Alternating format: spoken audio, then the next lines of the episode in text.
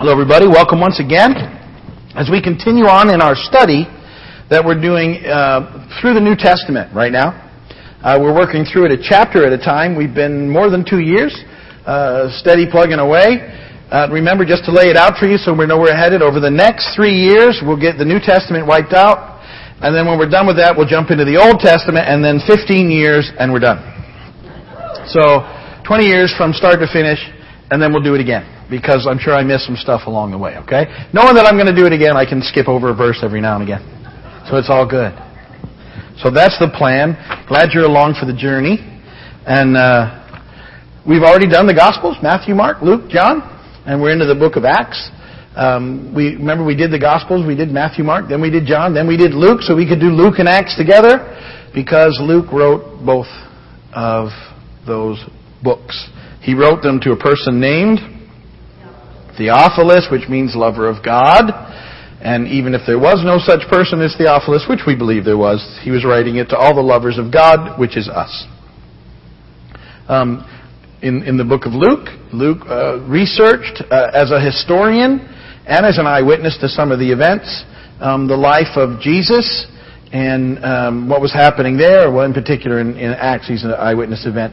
Uh, he researched the, the, life and the ministry of Jesus, records that for us in the Gospel of Luke through the crucifixion and resurrection in the book of Acts. Um, we have Jesus there in that time between the resurrection and the ascension.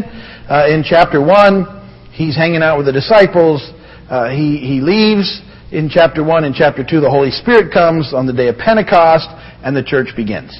And the book of Acts is a, um, is a writing on the events of the early church. How it started and how it took off and how all that impacts us today. And, um, you know, I've told you this, where, but you need to hear this. As you read the book of Acts, you need to connect with it as part of your history. You're a part of the same story.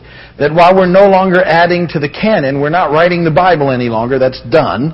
Um, but we are still in some way involved in the book of Acts uh, because it's an account of the church, which is us. And those things that are going on in your life are very similar to the things that are happening here, and, and the things that you're doing for the kingdom are the same kind of events. And so we're connected um, by history to uh, the events that we read about in the book of Acts. And um, we started and we saw a lot of the ministry of Peter in the beginning, and then throughout we've had people introduced to us in the story that Luke introduces uh, to us.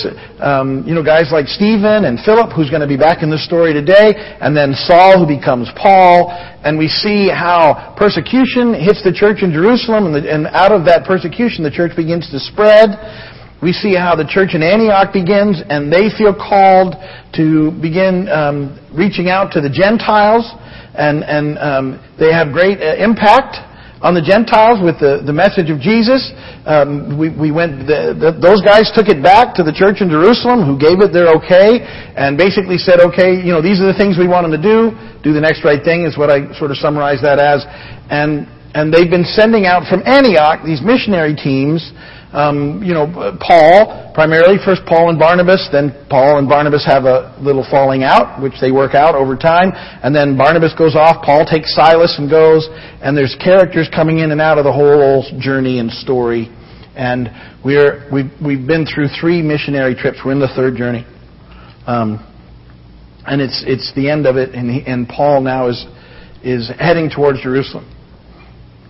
And we've been watching the events along the way. On all these journeys, we've seen where, where Paul has gone into these places. He started with the synagogues in almost every place.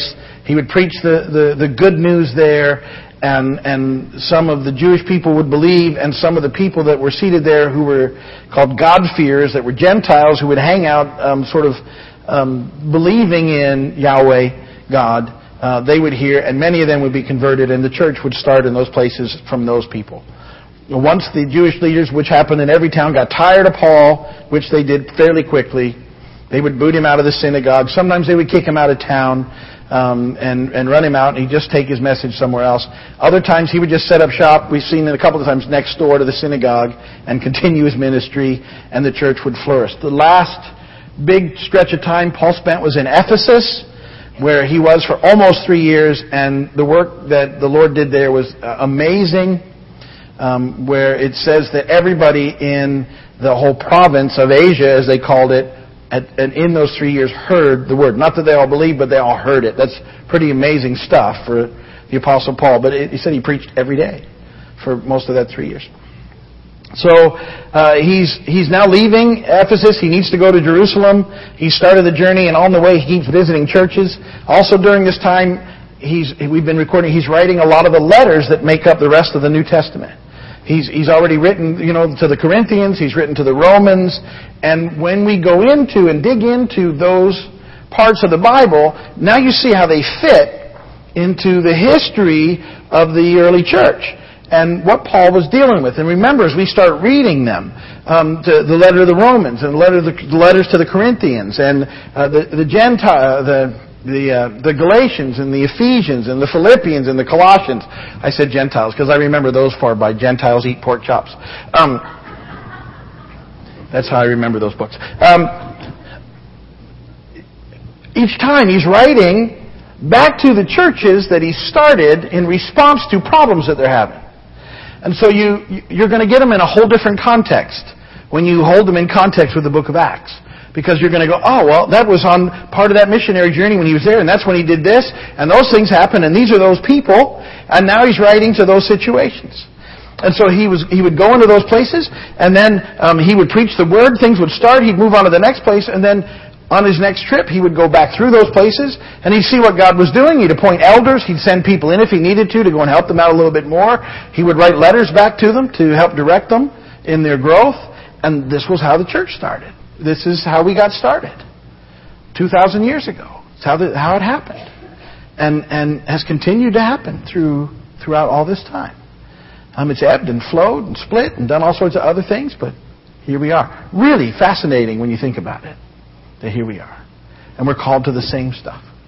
The same thing that Jesus told his disciples to do, he's told us to do.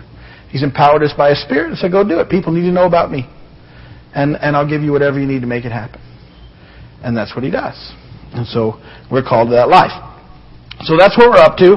And uh, if you remember at the end of chapter 20, he's just had this uh, very emotional farewell with the uh, uh church elders of Ephesus who have come to him in a town about 30 miles away because he, he, knew if he went back to Ephesus, he'd never get out of there.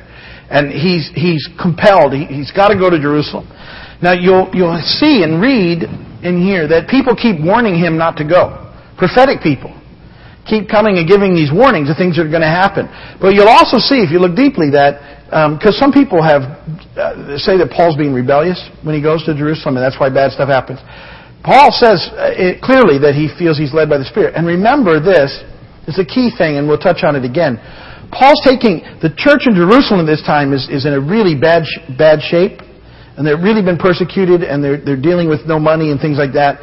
And Paul has taken up a very significant offering from the Gentile churches that he's trying to get to Jerusalem to bless the church there. And it's a part of his heart for the unity of the Jew and the Gentile in the church that is pushing him on, I believe, to get this there. I've got to get to Jerusalem.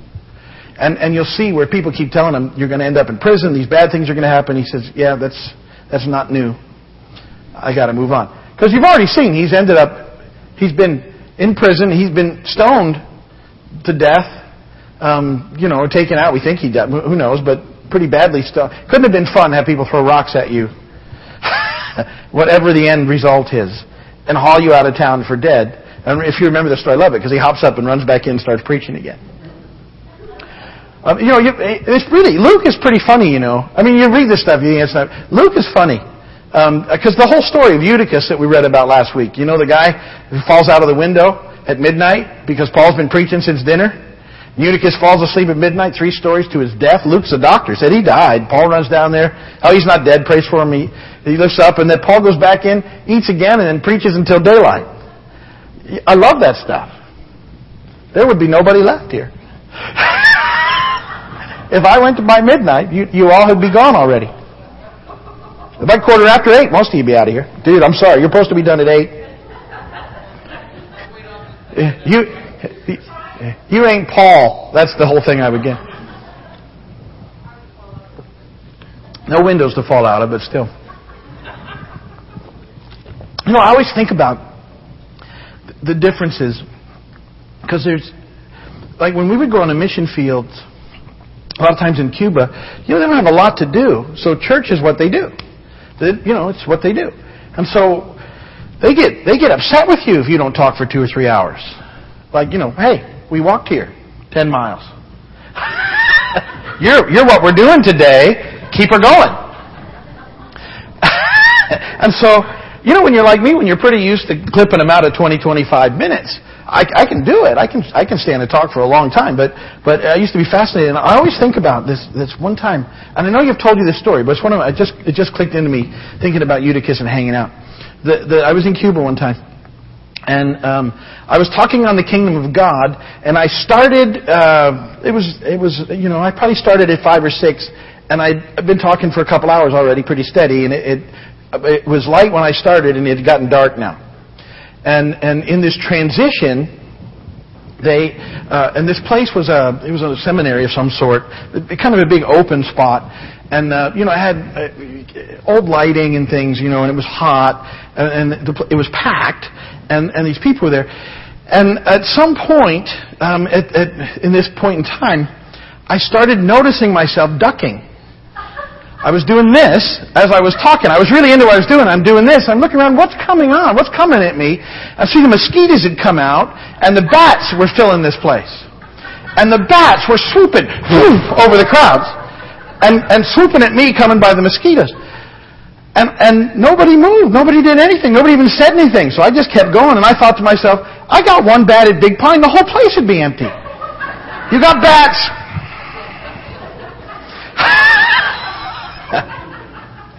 anyway.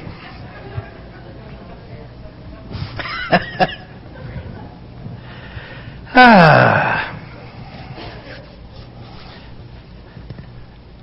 That was all prelude. Acts chapter 21. 40 verses. Beginning in verse 1.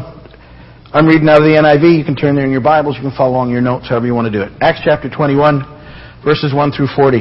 After we had torn ourselves away from them, that's the church leaders of Ephesus, we put out to sea and sailed straight to Kos. The next day we went to Rhodes, and from there to Patara we found a ship crossing over to uh, Phoenicia, went on board and set sail. After sighting Cyprus and passing to the south of it, we sailed on to Syria. We landed at Tyre, where our ship was to unload its cargo. Finding the disciples there, we stayed with them seven days. Through the Spirit, they urged Paul not to go on to Jerusalem. And we'll talk about that when I break this down. But when our time was up, we left and continued on our way. And remember, when there's a we going on, that Luke is part of the team. It changes back and forth throughout Acts. When Luke's with them, he's we, and when he's not with the team, he talks about them. All right. Uh, we left and continued on our way. All the disciples and their wives and, the ch- and children accompanied us out of the city, and there on the beach we knelt to pray. After saying goodbye to each other, we went aboard the ship, and they returned home. We continued our voyage from Tyre and landed at Ptolemais, where we greeted the brothers and stayed with them for a day. Leaving the next day, we reached Caesarea and stayed at the house of Philip, the evangelist, one of the seven. There's somebody back into the story. He had four unmarried daughters who prophesied. I'm not sure, that's not why they were unmarried. Um,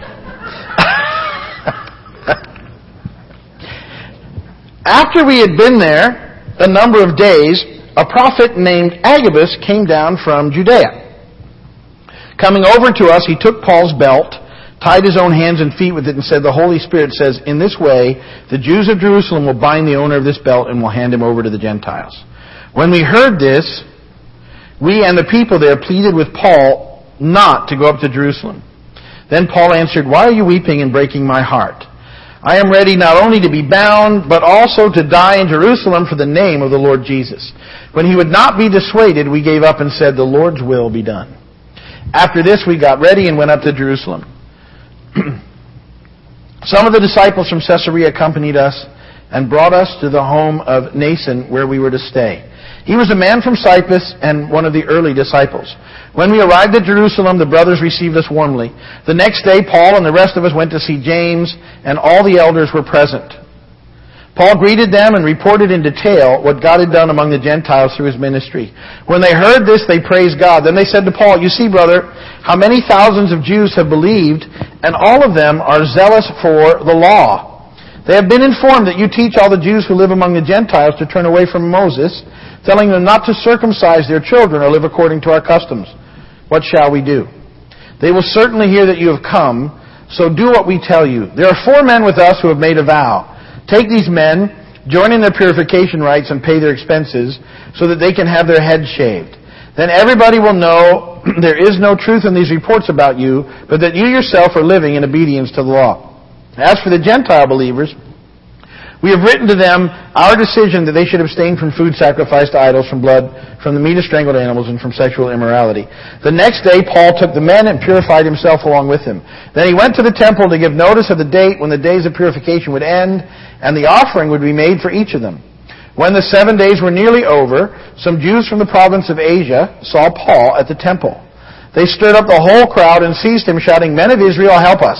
This is the man who teaches all men everywhere against our people and our law and this place. And besides, he has brought Greeks into the temple area and defiled this holy place. They had previously seen Trophimus, the Ephesian, in the city with Paul, and assumed that Paul had brought him into the temple area. The whole city was aroused, and the people came running from all directions. Seizing Paul, they dragged him from the temple, and immediately the gates were shut. While they were trying to kill him, News reached the commander of the Roman troops that the whole city of Jerusalem was in an uproar. He at once took some officers and soldiers and ran down to the crowd. When the rioters saw the commanders and the soldiers, they stopped beating Paul. The commander came up and arrested him and ordered him to be bound with two chains. Then he asked who he was and what he had done. Some in the crowd shouted one thing and some another, and since the commander could not get at the truth because of the uproar, he ordered that Paul be taken into the barracks. When Paul reached the steps, the violence of the mob was so great that he had to be carried by the soldiers. The crowd that followed kept shouting, Away with him! As the soldiers were about to take Paul into the barracks, he asked the commander, May I say something to you? Do you speak Greek? He replied. Aren't you the Egyptian who started a revolt and led 4,000 terrorists out into the desert some time ago? And Paul answered, I am a Jew from Tarsus in Cilicia, a citizen of no ordinary city. Please let me speak to the people. Having received the commander's permission, Paul stood on the steps and motioned to the crowd. When they were all silent, he said to them in Aramaic, Blessed be the word of the Lord, because that's where that chapter ends. I think that's where they got it for TV. It's a cliffhanger. It's a cliffhanger. Now, um, and we'll find out what he says next week. But lots of stuff happened in this in this chapter. And you know, when when the Bible was written, it wasn't they, they the guys didn't sit down and write chapter two, verse one. Now verse two, you know that, right? They just wrote this stuff, and then later on, for convenience sake, somebody sat down and split it up into chunks. Why they chose there to stop, I'm not exactly sure, but that's where it stops. You would think they would carry it on to the next, but the whole speech is picked up in the next chapter. All right, so let's talk about some important stuff that happens in uh, in these verses. So in verse one, um, they, they they leave this very emotional farewell from the Ephesian elders, and Paul gets on a, a ship. So uh, obviously a small ship because it, it ports every night. So they just that's why there's those towns happen. It's a one day trip, and they, it's not a big enough ship, so they they just go from port to port, and they make these one day trips along the way until he finally, um, in verse two, gets to a ship that doesn't need to port every night and he goes to uh, Phoenicia. And and uh, that ship sails for a while, and and then in verse three and four they go to Tyre, uh, where it's going to unload its cargo, which is going to take a week. So Paul meets with the believers there. There's there's a church that started there, probably from the persecution. It's not one of the places where Paul's been before. A lot of churches got started from the persecution uh, of the Jews in Rome and and, uh, and and the believers in Rome, and so they they move along and um, um, it says in those verses that they're aware through the Spirit of what Paul's going to go through in Jerusalem. Now it sounds like they're, they're telling him this so that he doesn't go, but, but what, what you need to see in there is that um, the Spirit of God is, is making people aware of what Paul's about to happen, I think so they can pray for him. um, it's not to dissuade him. It's that he's going to need everybody praying for him as he goes through this situation. This is going to be a very tough part of his journey in life, this trip into Rome. And so, uh, and yet, uh, even though they try and talk him out of going, Paul's confident that he's supposed to go. Um, we know Paul's confidence. A couple of verses, Acts 20, 22, says um, this, uh, and now compelled by the Spirit, Paul says, I am going to Jerusalem not knowing what will happen to me there. Um, he's pretty. He's been aware of some stuff going on. Acts twenty one fourteen. Uh, it, it, it, says it will say when he would not be dissuaded, we gave up, and he said, and all said, the Lord's will be done. So. Um, because uh, the argument, like I said, has been that some people will make that, and there's another thing that happens here that Paul um, gets a little rebellious here. That this is a bad side of Paul that we're seeing. I don't believe that. I, I think Paul's just doing what God's telling him to do, and that um, God's put Paul into a lot of situations where bad things happen. It doesn't mean God wasn't with him. It just means that's part of the deal, Paul knew it. Um, because I've already told you some of the stuff Paul goes through. We'll read later on in the letters to the Corinthians the extent of Paul's trials um, and, and struggles and persecutions on his journey, shipwrecked and, and you know beaten and and flogged and all the things that he endures along the journey. But that doesn't mean he was out of the will of God. It, it means that this is what God had him do in his in his journey, and Paul knows that. So um, these prophetic words are coming pretty pretty intensely to Paul. Uh, uh, through the church now, and and see because the church has grown. Guess what? There's more gifts available because more people are gifted, and so there's more of this stuff happening now than there was because people are doing the ministry. And so prophetic gifting is flowing along with all the other gifts. And so there's, there's more people in tune with what the Spirit of God's doing, and so these things are, are happening. Uh, in, in verse 5 and 6, in seven days we can see how the church at Tyre quickly bonds with the Apostle Paul because he gets another big send-off. It's not quite as emotional as the one uh, in Miletus with the Ephesian elders, but, but all the elders and their wives and their children go and they want to say goodbye to Paul. They're going to miss it and they all get together and they kneel down and pray on the beach. Pretty cool thing um, in the process. Uh, I think Luke includes those things so you get a you get a feel for what Paul was like and how much people loved Paul. How many how much the believers loved Paul. And and why he could get away with preaching for 12 14 hours. They just didn't want him to stop. See, that was the deal. They they there was this intense thing going on in the process.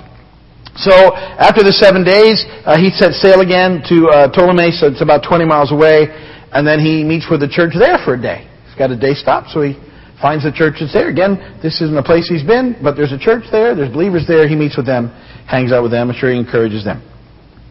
Verses eight and nine. Um, then he heads for Caesarea. Now he's getting really close to. Uh, it's about 40 miles away to um, Jerusalem and he stays with Philip, the evangelist. I love that fact that these guys that were there in the beginning are still busy doing the ministry 20 years later. This, this is 20 years from when we started, when, when the church started in Pentecost. Philip was one of the seven. You remember the, the, there were some problems arose in the early church because the, uh, remember, all, they were all Jewish then, but some of them were Greek and uh, this thing arose with the Greek Jewish believers that their widows weren't being taken care of when it came to the food distribution. And the disciples said, look, we've got so much going on, we can't deal with that. So we're going to put together seven men, then they're going to be responsible for it. And they, they, they chose seven of those guys that had Greek backgrounds, pretty much, to solve the problem. Pretty, really smart. They were really smart in the way that they dealt with stuff. We'll pick seven of your guys, boop, and they'll be responsible. Not us. We're gonna, we're gonna study and teach. That's what we're called to. We can't deal with this stuff. These guys will. And, and you know, it was Stephen and Philip was one of those guys too. And so um, Philip, at this point, though, has, has, moved on in the persecution. We saw him move, and he settled uh, there in uh, in Caesarea. And uh, along on his journey, um, Philip has uh, now has got four daughters, and uh, who all have the gift of prophecy. Pretty interesting thing. So that means they're very much involved in the ministry and the things there in the church and and in spreading the gospel, he's called Philip the evangelist. Um, you, you, remember Philip was uh, was an evangelist even when he was called. His, his time with the Ethiopian eunuch and all those things, uh, we see the process.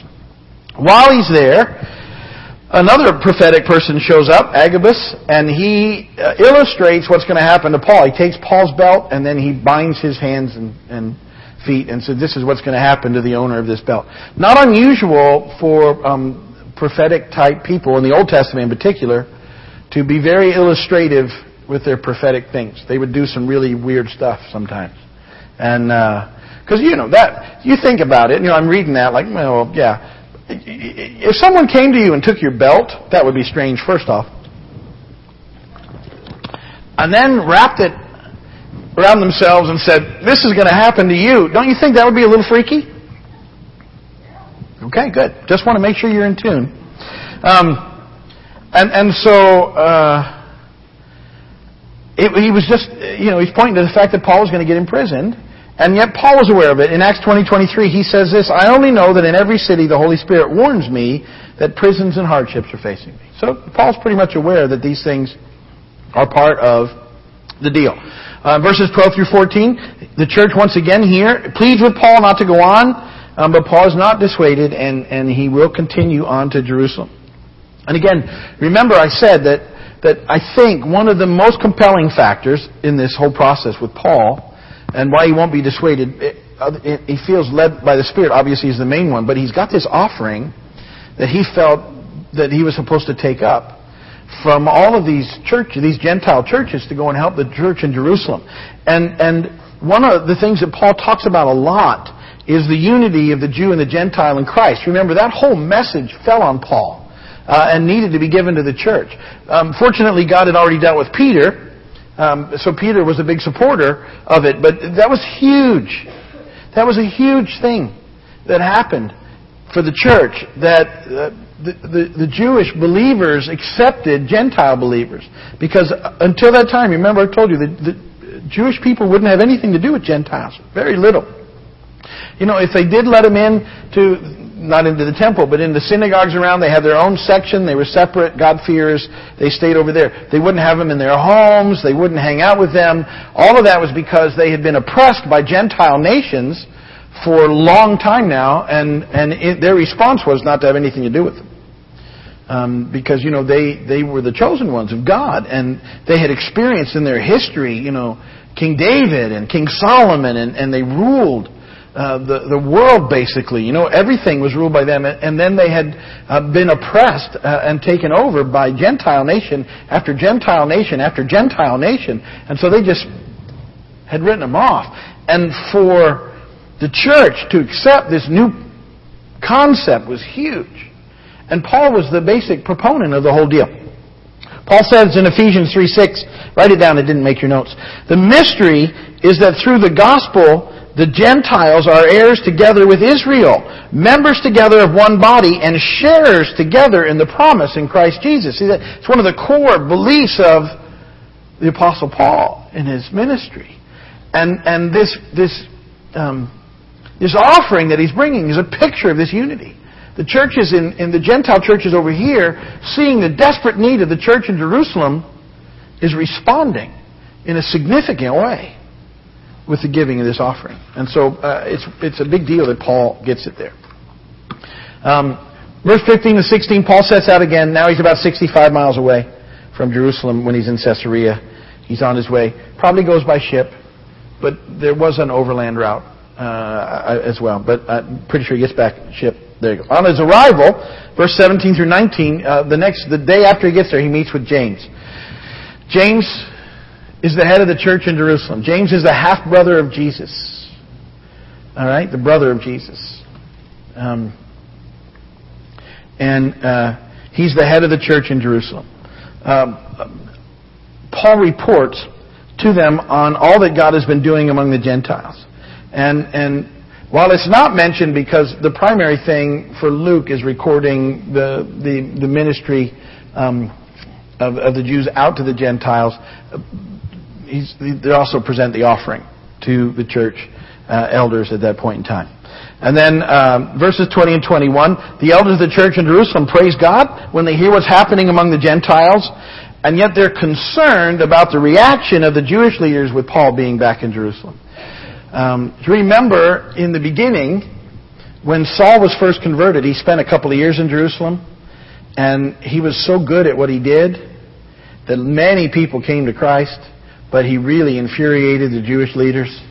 And so the church actually, because of the heat of the persecution, escorted him away. Remember, they took Paul away? Like, dude, you got to give us a break, man. You got to go. And he basically is out for 10 years. He, he's, he's off uh, studying and doing his thing, and finally Barnabas goes and gets him and brings him to Antioch and reestablish his ministry. So now he's back, and the elders are like, this is not going to go well. They, they, these people, they've been spreading these rumors about you that you've told people they don't even need to deal with Moses or anything else anymore. And so you have a lot of Jewish believers in Christ that are still following the law. Paul's been out among the Gentiles where that hasn't been a part of the whole deal. And so this group comes from Ephesus, basically where he's been for the last three years, and the word of God is spread, and they see him, and they cause him trouble. Now,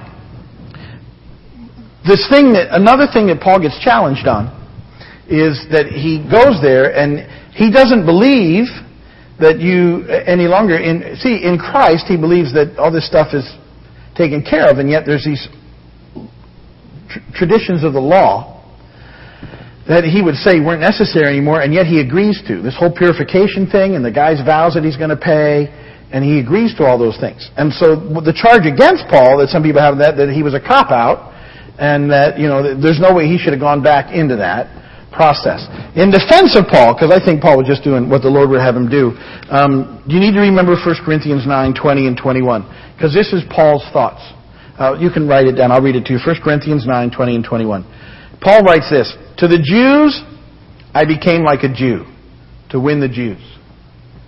To those under the law, I became like one under the law, though I myself am not under the law, so as to win those under the law.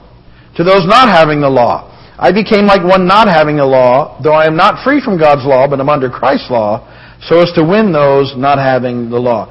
What was Paul saying? Look, I'm going to do whatever it takes to get these people to Jesus. And if it means I'm going to go shave my head again and pay these four guys vow and do a little purification thing, and that lets me tell these people about Jesus, I'm in. If that's what it takes, I'm doing it. It doesn't go against anything that I shouldn't do. And it just is this thing that these people are going to feel better about me if I do it. So I'm going there.